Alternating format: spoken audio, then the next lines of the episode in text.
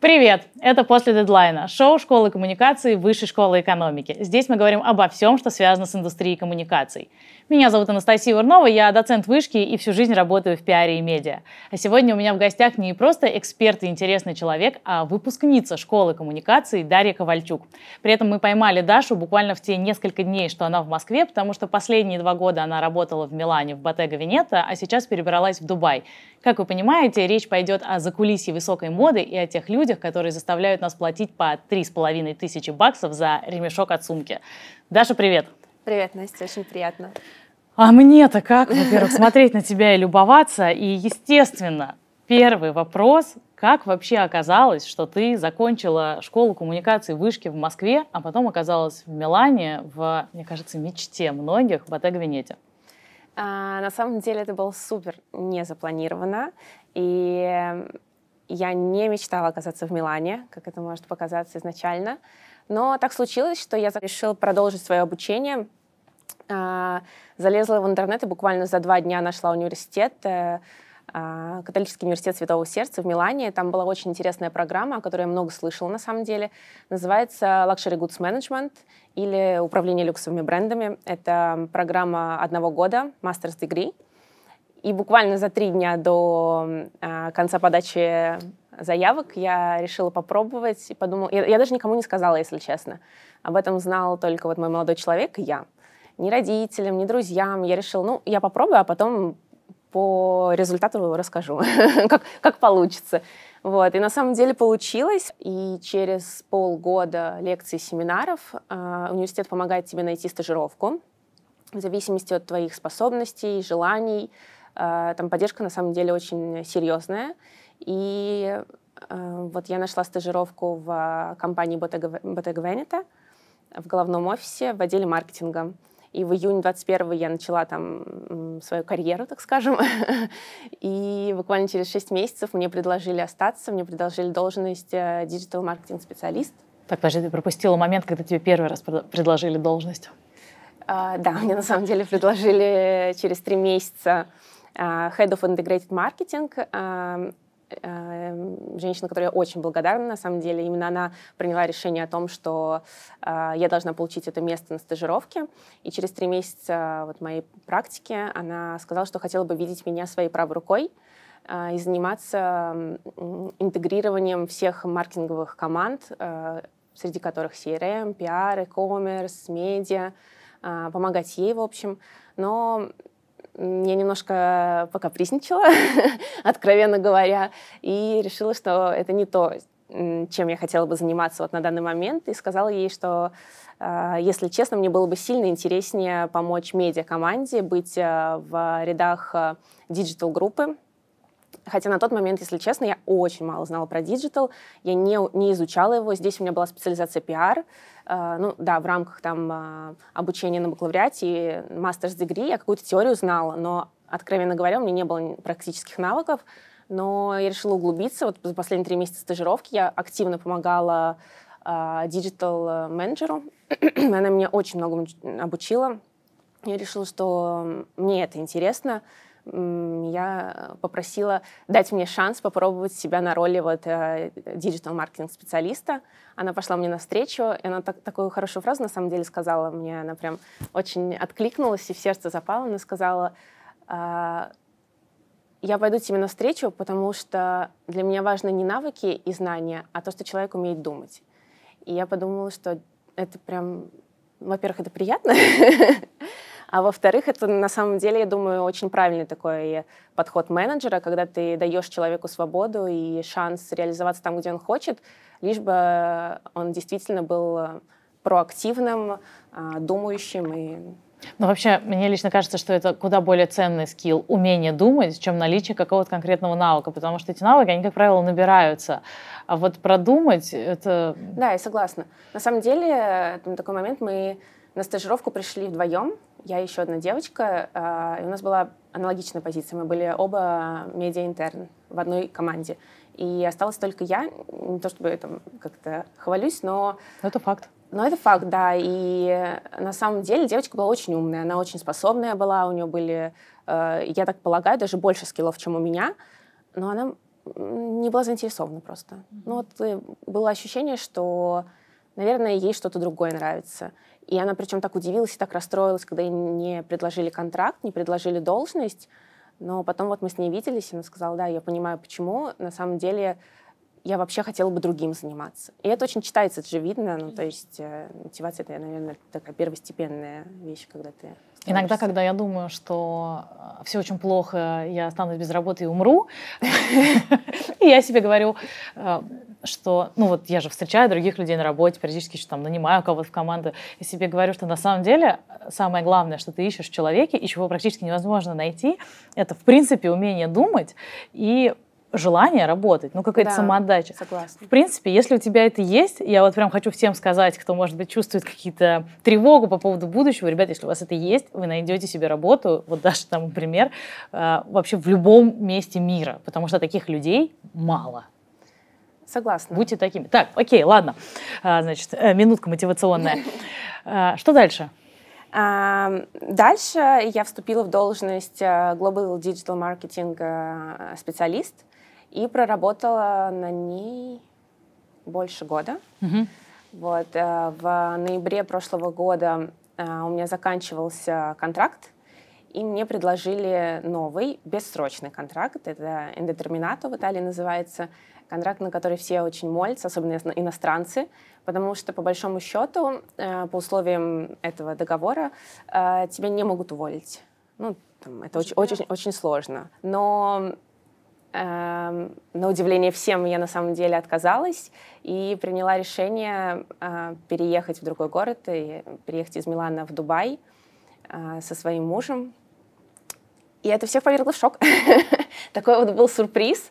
Э, но так как я не могла взять и уйти прямо вот здесь и сейчас, естественно, я осталась в компании, вот доработала до января, в январе я уже переехала в Дубай, и в Дубае я все еще продолжала работать на головной офис, поддерживая их удаленно, пока мне искали э, замену. И вот в феврале, в конце февраля я приехала в Милан уже официально уволиться, подать на увольнение и передать свои полномочия там, другой девушке, которая пришла на мое место. Я просто должна пережить тот факт, что передо мной сидит человек, которому предлагали жить э, в Италии, в Милане. Он такой, нет, я поеду в Дубай, я слышал там 50 градусов, посменно, постоянно. Это отличное место, живите сами в своем Милане. Да, я, и вот мне было на самом деле стоило огромных усилий объяснить э, и друзьям, и коллегам, почему так, э, в чем логика вообще моего решения. Но Откровенно говоря, это такие, я думаю, больше personal issues э, в плане, что я поняла, что Европа, ну, наверное, не столько мое место, сколько я тогда полагала, когда переезжала. Милан не мой самый любимый город. а почему ты решила уйти вообще из Батеги? Ну, это же вроде бы классная работа, нет? Да, кажется, да. Но очень сложное было решение, я не скрою, это не то, что я такая в один день там проснулась и сказала, все, э, я больше не хочу, пойду в другое место. Нет, э, мне стоило это огромных усилий и моральных, и там, физических, сидеть, посидеть, подумать, взвесить все за и против. Э, но, наверное, против оказалось больше. Во-первых, я думаю, когда ты приходишь, у тебя очень много ожиданий, очень много таких э, немножечко розовых иллюзий. Ну, типа сейчас будет такой дьявол носит да, Прада. Да, да, да, что ты пришел работать э, в крупный люксовый бренд, в головной офис, это Милан, это мода. А все оказывается сильно по-другому. Это очень большая нагрузка ежедневный, офисный, в частности, очень много операционной работы, потому что это не должность хеда, это должность э, специалиста. Это... А что ты, кстати, именно делала? Вы знаете, что у вас выйдет э, main collection, там, я не знаю, а, в сентябре. А, вы начинаете готовиться, там есть определенная команда, которая занимается бюджетированием. По окончании там, а, распределения бюджета вы должны забрифовать медиа-агентство, медиа-агентство возвращается с планом, вы его вместе э, обсуждаете, да, обсуждаете согласовываете, это back and forth. И после этого вы приступаете к экзекьюшену, и вот там я уже активно, прям очень активно включалась, потому что мне нужно было э, координировать, с одной стороны, медиа-агентство, с другой стороны, это наш image art department, который занимались контентом, и все это такие технические спецификации, подготовка assets, видео и э, фотоконтента. Плюс мне надо было еще с другой стороны координировать продакшн-агентство, которые делали кропы. Ну, то есть это такая очень... Э, очень активная работа, больше коммуникационная, но в том числе и техническая. То есть было такие много моментов. Э, первое время я вообще с ума сходила, потому что мне никто не объяснил, что э, маркетинг это в том числе про то, сколько должен, э, сколько должна весить картинка на сайте. И я думала, что это значит? Почему вы мне даете эти экселевские таблицы, где э, dimension 300 на 600, и я должна еще разобраться, куда и как это поставить, и всех скоординировать? Мне кажется, мы э, в вышке 70% времени пытаемся объяснить студентам, что ну, вообще работа, она 70% состоит из какого-то унылого процессинга вот такого, нет? Uh, да, да. И оказывается, честно... не врут эти люди, да? Да. Я бы поправила, что уныло или не уныло зависит по итогу от тебя. Ну, конечно. Потому что последнее, что я могу сказать о своей работе, что она была унылая. Это было очень весело, очень интересно, очень стрессово, но... Так а почему тогда ты ушла, если это было так э, весело, здорово и с адреналином? А, ну, много было причин, на самом деле. Уровень заработной платы. А, во-первых, потому что это Италия, и там заработать очень сложно. В принципе, там а, зарплаты сильно ниже, чем в других европейских странах. Сколько примерно платят э, людям, которые носят самые дорогие вещи в мире? Сейчас я вам скажу, сколько. Я была на должности специалиста, и вот после уже повышения моей заработной платы, когда мне предложили бессрочный контракт, я зарабатывала э, 1700 евро нет плюс extra hours. Экстра часы действительно меняют картину, потому что ты всегда больше работаешь, чем, чем нужно. Индустрия моды — это прям, ну, совсем не, не про то, что так, сейчас мы придем, все сделаем, закончим, закроем ноутбуки и уйдем домой. Нет, там все время какие-то драмы, какие-то такие вот моменты. Ну, то есть получается, что там эти 1800 евро, на которые, наверное, можно довольно скромно жить. На них практически невозможно жить, я скажу откровенно, потому что жилье в Милане очень дорого стоит. Комната в апартаментах с другими там девушками, там, не знаю, вот я последний раз жила там с моими двумя подругами, мы снимали апарты, и у каждой была своя спальня. Вот я платила 800 евро в месяц. Ну, ну да, соотнесли. Да, вот так вот такая ситуация. Если ты хочешь жить одна в нормальной квартире с кондиционером, что редко бывает в Милане, то это будет сильно дороже. Я думаю, процентов 80 э, итальянцев, ну, особенно девушек, они там до 30-35 лет э, на поддержке родителей. Никто там на свою зарплату не живет. Это резонная причина уволиться. Так, но очевидно, очевидно, наверное, что-то еще. Я на самом деле, почему еще эти вопросы задаю, потому что вот у меня, например, есть такой болезненный, я бы сказала, жизненный опыт. Он про разрушение иллюзий, потому что иногда кажется, что есть какой-то дивный мир, будь то fashion, да, он довольно закрытый, кажется, что там какие-то небожители, они решают, как мы вообще будем жить, что мы будем носить и так далее. Или там я вот в своей жизни занималась какими-то, не знаю, может быть, даже относительно ну, назовем это почти черным пиаром, угу. или какие-то, там, не знаю, воины, и кажется, что это прям что-то нереальное. А на самом деле ты приходишь с утра на работу, садишься за компьютер и, ну, как бы решаешь какие-то очень конкретные задачи. И когда ты в это да. все погружаешься, оказывается, что все очень технологично, и вот это вот супер флер, ну, как бы да, нет. Да, я все-таки шла правильно вот в таких иллюзиях за креативом, что сейчас мне дадут там тоже пространство для не знаю, для творчества, что мой голос будет услышан, я предложу что-то новое. Мне очень, очень нравится все это, естественно. Нет, так не работает и не бывает в больших компаниях. Там все очень структурно, там очень интенс, насыщенно, там нету ни, ни, ни минуты свободного времени, потому что у вас идет лонч коллекции, у вас там какой-нибудь cultural campaign в Китае, параллельно у вас коллаборация здесь, которая тоже нуждается в медиаподдержке. И все это очень техническая операционная работа, где нужно согласовывать бюджеты, анализировать цифры, э, всех координировать, команду в Корею, с которой у тебя разница 8 часов, и тебе есть там 2 часа с утра, чтобы с ними пообщаться, и все. А потом до следующего утра, и все это дедлайны. И самое, наверное, сложное из всего этого, что работая в отделе маркетинга, тебе приходится общаться еще и с теми, кто работает в креативных отделах. Это image department, это art department, это ну, дизайнеры по меньшей мере. И это люди совсем другие. О, да. Это вообще другая история. Это люди, которые не знают, что такое дедлайны. Это люди, которые не понимают цифр. и нужно уметь находить с ними общий язык в том числе. Нужно объяснить, почему нельзя сейчас перенести согласованную дату еще на две недели. Почему тогда вы потеряете десятки тысяч евро, и им кажется, что причина, э, но фотография неправильно отретуширована, мы не можем сейчас ее э, пустить в свет. Почему для нас это не причина, ну, а для них для них это причина. И э, очень серьезная, и вы должны найти общий язык. И это действительно огромное количество стресса. И вы как два ну, ты сейчас говоришь вообще, мне кажется, про самый вечный, самый классический да. конфликт тех, кто отвечает за стратегию и непосредственно менеджмент. И вот эти вот все, а, значит, арт-ангелы и единороги, у которых мне красиво, мне смешно. Да, да, да. Ну, не сейчас. Ты такой, да, в смысле? У да, нас да. тут цифры ответственности. И, на самом деле, это классный челлендж. Мне всегда было очень интересно. Иногда, конечно, я прям краснела от злости. Как, как можно этого не понимать?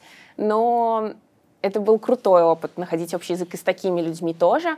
Более того, это интернациональная компания, и это, конечно, классно, когда вы все собираетесь в одной переговорке, начинаете на английском, а потом переходите на все языки мира, потому что на эмоциях каждый э, пытается Материться доказать... на своем да, языке. Да, доказать свою правоту на своем языке.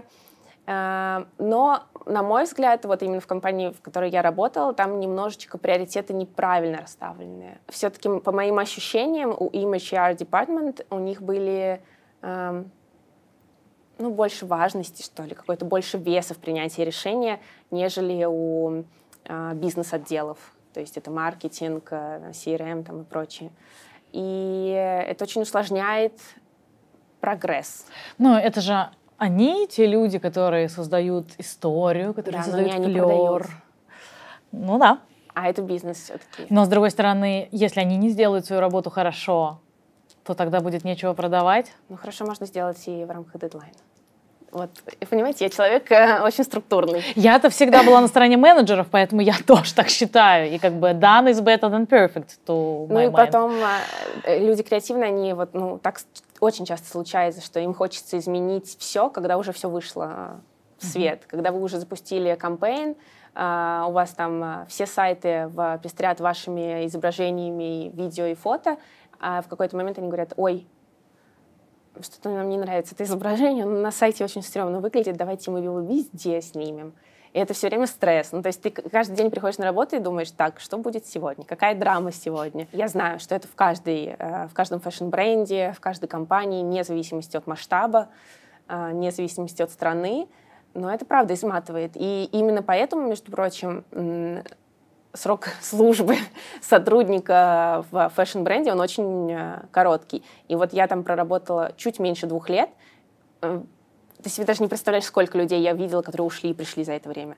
Я, когда принимала решение уходить, я думала, так мало, это вообще недостаточно, мне так как-то, ну, у меня были такие сомнения, а потом я вспомнила, сколько я за эти э, два года увидела людей, которые приходили на два месяца, уходили через два месяца, на три, на четыре. Кто-то пришел, через две недели ушел. Ну, то есть э, это абсолютно нормально. Люди, которые работают в luxury fashion, они вообще путешественники, мы их называем путешественники, потому что э, сегодня ты работал в Шанель, потом ты ушел в Сен-Лоран, потом ты переехал, я не знаю, в Лондон, в Бербери и так далее и тому подобное. И они все вот так вот ходят по компаниям, а, максимум работая там 2-3 года в одном месте. Ну, это, кстати, звучит э, очень глянцево и привлекательно. Сегодня ты в Лондоне, завтра ты в Милане, послезавтра в Нью-Йорке. Есть в этом какой-то флер. Слушай, знаешь, очень интересно, насколько рынки между собой отличаются. Вот, например, в России потребление вот этого high fashion, оно другое, нежели в Европе, если Европу вообще можно как единый регион рассматривать? Я думаю, оно более активное здесь. А, то есть мы больше тратим на это дело? Мне кажется, да. В России, я думаю, что характер потребления, он такой сейчас... Э, э, он, он, я думаю, он никогда не был стабильным, и он все еще меняется. Наверное, в десятых годах это все-таки было такое статусное потребление, э, характер такого, такой логомании. Естественно, это было такой полем для стереотипов, особенно в Европе, когда они говорили, о, эти русские, им лишь бы Гуччи повсюду и Louis Vuitton. Это микс э, в одном outfit е большого количества ярких брендов, А, но сейчас, по моим ощущениям, по моим наблюдениям, вот эта вот э, мода на Гуччи повсюду, она потихоньку сходит на нет. И э, зная вот аналитику, например, продаж в России, как будто бы у россиян очень красиво развивается вкус. Плавно, постепенно, но как будто он э, становится более изысканным, что ли. И я знаю, что работа байеров российских — это искусства. Они очень хорошо знают аудиторию, очень грамотно покупают, выбирают коллекции, и это все прям достойно уважения. Слушай, а вот мне знаешь, что очень интересно, это такой практически культурологический вопрос, потому что, насколько я понимаю, основная целевая аудитория люксовых брендов сегодня это поколение Z, даже уже немножко поколение Альфа. А, говорят то, что молодежь начала покупать активно люкс вообще с 15 лет, что меньше, ну, возраст меньше, чем это было прежде. И у меня вот здесь такой, я бы сказала, когнитивный диссонанс, угу. потому что, с одной стороны, поколение Z — это мы все такие этичные, мы все такие ответственные, мы все такие индивидуальные, мы за то, чтобы нести в мир благо, свет и так далее, за саморазвитие и прочее, прочее. А с другой стороны, все-таки вот этот люкс, это же во многом про показное потребление и такое, ну, перепотребление. Ну, то есть если у тебя куча лишних денег, ну, потому что это лишние деньги, да, ты сначала покупаешь то, что тебе необходимо, а это лишние деньги. Но Потрать их на путешествия, потрать их на саморазвитие, инвестируй их. А, куча, короче, способов. Я не знаю, задонать, сделай благотворительное пожертвование. Почему тогда а, все эти люди покупают э, сумки за десятки тысяч э, евро? Во-первых, в зависимости от бренда у кого-то аудитория молодеет, а кого-то, наоборот, стареет, между прочим. Ну, то есть э, есть бренды, которые принципиально не таргетируют молодежь, потому что с ними очень сложно взаимодействовать. Это сейчас э, действительно им сложно объяснить, почему они должны потратить эти деньги на сумку. Ну, если за... что, когда мы говорим молодежь, я вот тебя тоже имею в виду. Да, и себе тоже. Да, хорошо, хорошо. А то иногда я знаю, что там молодежь, ну, в смысле, вот эти, которым 15, ну, нет. А, вот, это, во-первых, в зависимости от бренда, их коммуникация, их цель, в принципе, в завоевании той или иной аудитории очень сильно отличается. А, во-вторых, люкс — это тоже очень sustainable на самом деле. И люксовые бренды сейчас только начинают подсвечивать эту идею о том, что купить а, сумку за 5 тысяч евро, за 10 тысяч евро — это на самом деле... Инвестиции. Инвестиции. Ну, во-первых, это действительно может быть инвестицией. А, некоторые сумки в цене растут или как минимум а, не теряют. А во-вторых, а, сумку, которую ты купишь за 5000 евро, ну, я полагаю, ты будешь к ней очень бережно относиться, и учитывая уровень качества, ты будешь ее очень долго носить. И, как правило, это такие iconic items, которые очень долго остаются в трендах. То есть это не то, что вот ты купил, и через на следующий сезон она больше не модная ты ее будешь... Ну, европейцы, между прочим, они сумки некоторые даже передают своим детям. Потому что они очень аккуратны, они э, бережно относятся к таким дорогим вещам. Ну и более того, есть такое, э, такое мышление у них, что вещи такие, как э, дорогая кожаная сумка, э, ну или там, естественно, какие-то аксессуары дорогие, они должны жить своей жизнью. И вот поцарапанная, потрепанная дорогая сумка, она наоборот э, имеет такой определенный шарм.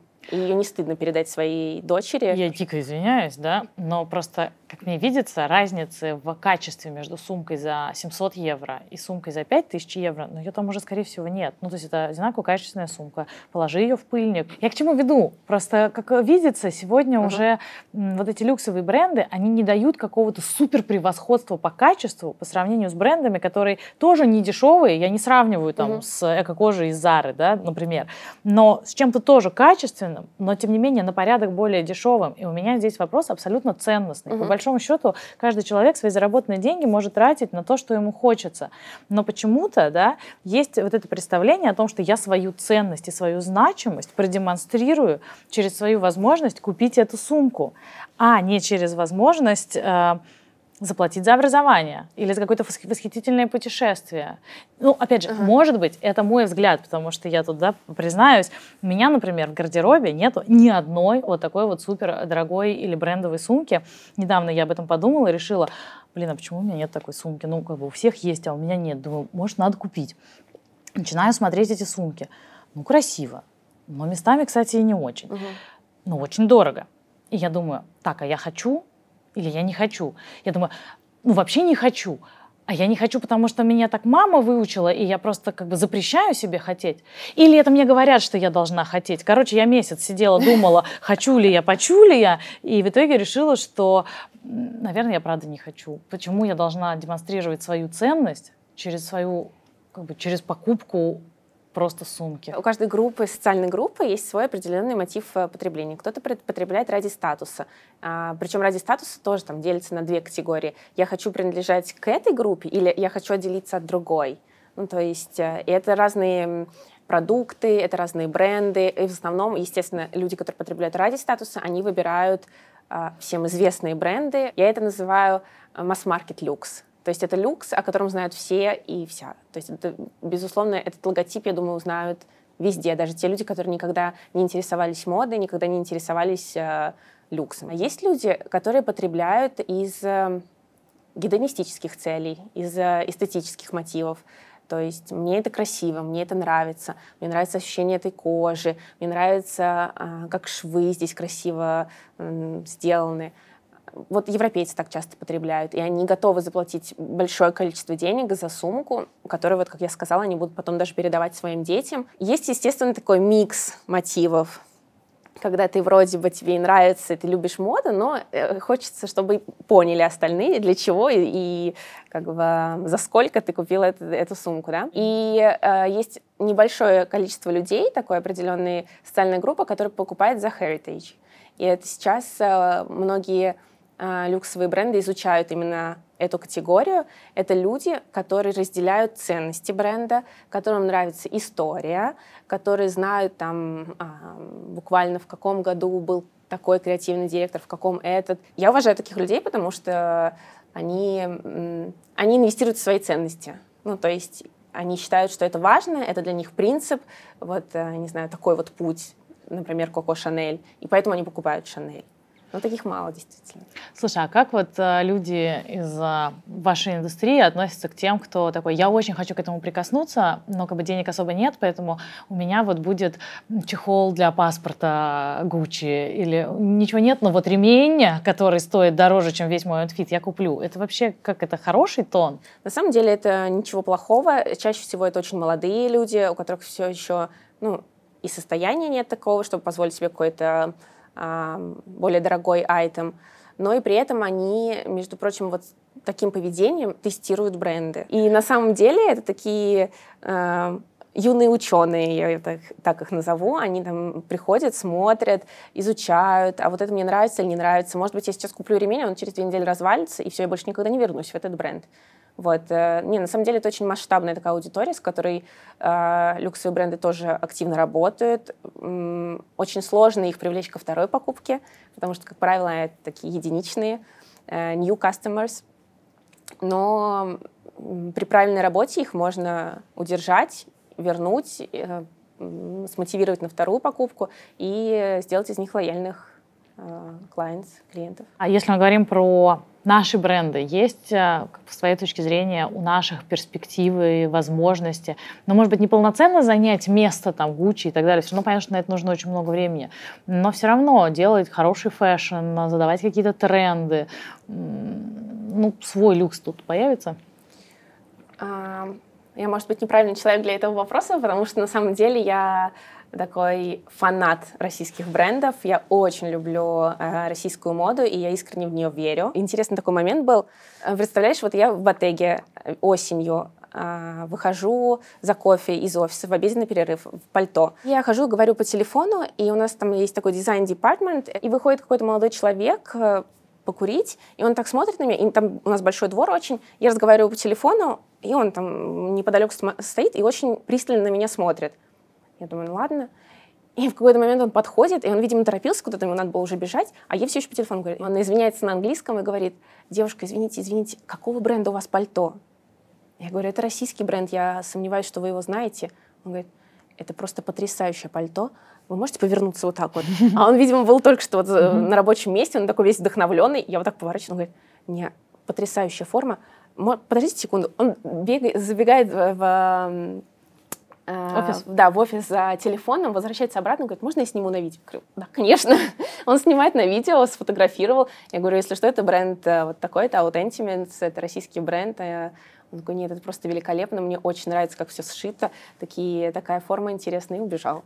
Я подумала, блин, вот здорово. И мне очень много раз делали такие вот комплименты именно айтемам, которые я покупала у российских брендов. И я думаю, потому что это смотрится очень эм, вне рамок. Ну, то есть, э, когда ты живешь в Европе, ты привыкаешь видеть, да, там, Прада и Сан-Лоран, и как-то уже, уже понятно, чего ожидать. А тут э, ты видишь какое-то такое странное сочетание цветов, форм, очень необычное все. И людям действительно нравится, они, они правда обращают внимание, меня постоянно спрашивают, откуда это, откуда то. И мне прям такая гордость берет каждый раз, когда я говорю, это, это российский Наша. бренд, да. Но я, кстати, знаешь, замечала здесь а, такую тенденцию как раз последние годы, ну, лет пять последних, угу. вот так скажем, что если вначале ты надевал что-то красивое, и тебе говорили, ой, а что это? И такой, ой, не поверишь, это российский дизайнер. Все были просто в шоке, что, значит, в России что-то такое сделали. А сейчас уже, слушай, что это на тебе такое классное? Слушай, это там, типа, вот это российский дизайнер такой, это российский дизайнер другой, шоурум здесь, шоурум там. И у меня есть ощущение, что вот среди как минимум девушек есть такая тенденция, что люди уже скорее хотят не какую-то, правда, вот такой в мировом масштабе признанный бренд, а скорее гоняются за каким-то интересным российским дизайнером, что-то такое особенное найти, и в итоге это получается, правда, вот стильный лук, да, да. он не аляпистый, нету этой логомании, но зато стильный, изящно, красивый. Единственное, что активно обсуждается, что что-то становится все дороже и дороже, все дороже и дороже, типа, ребят, ну вы здесь, это в Подмосковье, в Иваново же шили, ну почему? почему, это, почему это столько стоит? Эм, я думаю, сейчас э, это в основном логистические затраты, которые меняют э, финальную цену. Я верю, что ткани все-таки везутся из-за рубежа, из Европы, из Италии. Едва ли у нас здесь в России есть хороший производитель тканей. А, потом всякая фурнитура. Я тоже не верю, что это производится в России. И я думаю, что из этого в конечном итоге складывается довольно высокая цена за то, что раньше так не стоило. Но я с пониманием. Ну, в общем, не хотелось бы, конечно, дойти до, той, до того момента, когда я не смогу себе позволить российские бренды, но... Это обидно. Да, очень обидно будет, но... Но ты вот, да, мне рассказала, это было интересно, что сама ты и, и вообще в основном сотрудники всех этих э, очень крутых брендов не носят эти бренды. На самом деле у всех э, кто работает, как я сказала, в крупных э, люксовых фэшн-брендах, у них на самом деле заработная плата не такая а, красивая, как сами эти бренды. Вот, поэтому позволить себе действительно в ритейле, в бутике купить э, сумку э, люксового бренда, это ну, практически невозможно. Во-вторых, потому что стабильно от двух до четырех раз в год у вас есть э, sample sale, или это как это называется, employee sale. Это распродажи для сотрудников, для семей сотрудников. Более того, у, обычно у сотрудников главных офисов у них есть постоянные скидочные карты в бутик. Mm-hmm. То есть это 50% вот в твой собственный бренд и в сестринские около 30%. Вот. Ну, естественно, там есть определенные лимиты, ты не можешь там постоянно покупать всем своим родственникам по скидке сумки, но... На какую-то сумму такое, Да. И более того, когда ты работаешь в моде в Милане, Милан очень маленький город, как правило, у тебя все друзья, знакомые, как я сказала, все путешествуют по разным брендам, и вы все время на связи. Там вот у меня есть подруги, которые работают в Валентина, у них тоже постоянно сейлы. Те, кто работает там в Монклер, э, в Прада, и вы все время так, а у тебя когда будет распродажа, а у тебя когда? и вы так вот все время обмениваетесь этими возможностями купить что-то дешевле, чем в бутике. Слушай, но сейчас ты летишь в Дубай, да. какие у тебя планы? А, на самом деле я так вот в свободном полете, можно так сказать, я решила, что я больше хочу заниматься продакшеном, потому что два года, по большому счету, занималась практически, практически этим только со стороны маркетинга. И я на самом деле поняла, вот анализируя контент, анализируя в том числе такие digital-аналитикой занимаясь, я поняла, насколько важен креатив. Сейчас, когда особенно среди а, high fashion конкурировать очень сложно. Цены практически всех одинаковые. Качество завоевать внимание потребителя очень сложно. Очень много информации вокруг, очень много шума, и поэтому э, креатив должен быть не просто э, крутым, необычным, он должен отвечать на вопросы потребителя, он должен закрывать задачи бизнеса. По моим ощущениям, я понимаю, что э, хотят увидеть потребители того или иного бренда. И так как я вот сказала, что я такой большой фанат российских брендов, я сейчас э, налаживаю отношения и э, работаю с небольшими э, российскими fashion-брендами, для которых э, продюсирую там, и занимаюсь art direction ом э, для их campaign ов, для их контента. Я тот человек, который соберет вам команду, я проанализирую боли, э, поставим цели, и уже распишем, какой контент будет здесь э, работать, какой будет продавать, соберем команду, создадим. Во-первых, я уверена, что у тебя это получится и очень хорошо. А, знаешь, интересно еще, где ты, ты хочешь жить? Страна, город дальше? Или это пока... Я очень люблю Москву. я сама из Самары, но вот, когда я здесь училась, я поняла, что Москва прекрасный город. Здесь очень много, как я сказала, талантливых людей, и Особенно, когда я уехала и два года прожила в Милане, э, я начала больше ценить, наверное, да. А, во-первых, инфраструктуру Москвы, О, которая, да. на которую я сейчас уже просто молюсь. А во-вторых, на, да, на талантливых людей, на креативных, на тех, которые готовы там, ради крутого проекта на все и вся. Вот, конечно, хотелось бы, я думаю, что я в будущем вижу себя здесь. Но сейчас пока пока я в таком свободном полете, ни к чему особо не привязана, я все-таки хочу посмотреть немножечко мир. Дубай я вижу как э, такой перевалочный пункт, наверное. Но должна сказать, мне, мне нравится, э, какое там комьюнити вот сейчас образовалось. Дубай. Из, да, из россиян, из творческой да, такой тусовки, так скажем. А, все очень открыты к работе, к сотрудничеству. Более того, очень много российских брендов открывают сейчас там свои филиалы, и им а, нужна поддержка, им нужен контент. И, естественно, там такой fashion сейчас бурлит. Это только а, самое начало, все это начинает расти, это интересно. Интересно за этим наблюдать, интересно находиться в этом, потому что Европа, она такая уже, конечно, очень спокойная, там все все знают, все знают, кто, кто сколько зарабатывает в Праде, кто сколько, как и работает. И у всех контакты одни и те же, медиа-агентства одни и те же, это все такое очень Стабильно, стабильное, да. да. Ближний Восток — это, конечно, такая история только развивающаяся. И мне кажется, здорово быть у истоков моды именно там, потому что там, там все по-другому. Знаешь, наверное, последний вопрос у меня к тебе такой. Ты же вот все-таки довольно недавно закончила школу коммуникаций. Помогло тебе это? Было нужно? Очень. Это странный вопрос, потому что ну, я к тому, что я бы себя, наверное, на том, ну, на том месте, на котором я была, не видела бы никогда без э, э, вышкинского образования. И я всем всегда говорю, что я очень рада была закончить именно вышку. Во-первых, потому что баллонская система и такой проевропейский, скажем, подход к образованию э, для меня он единственно правильный ну, нет смысла учиться по учебникам, какие-то там параграфы вычитывать, э, изучать теорию, которая была написана 20 лет назад, когда мы живем в мире, который меняется каждые 5 минут, где приложение выходит там, каждый день. А, особенно если ты планируешь э, работать в fashion, какой-то такой э, активно развивающейся индустрии, я думаю, это самое, что ни на есть то. Нужно учиться на кейсах реальных людей, э, слушать э, специалистов, а, которые здесь и сейчас работают, меняют разные индустрии, а, проходить у них стажировки и потом уже выбирать свой путь. Да, я, безусловно, еще и фанат вышки. Я очень благодарна этому месту и очень рада, что я когда-то выбрала здесь учиться, правда. Я влюбилась в тебя немножко, и, как, как говорила когда-то мне начальница, горжусь знакомством. Горжусь знакомством, я думаю, что у тебя получится какой-то Спасибо. очень крутой бизнес. И это даже уже не начало, а просто такой какой-то интересный поворотный момент, и дальше бурным Хочется потоком во что-то прекрасное. Спасибо даже большое. Тебе спасибо. Ребят, увидимся после дедлайна. Подписывайте, оставляйте лайки, напишите нам какие-нибудь комментарии, мы даже передадим, нам будет приятно. Пока!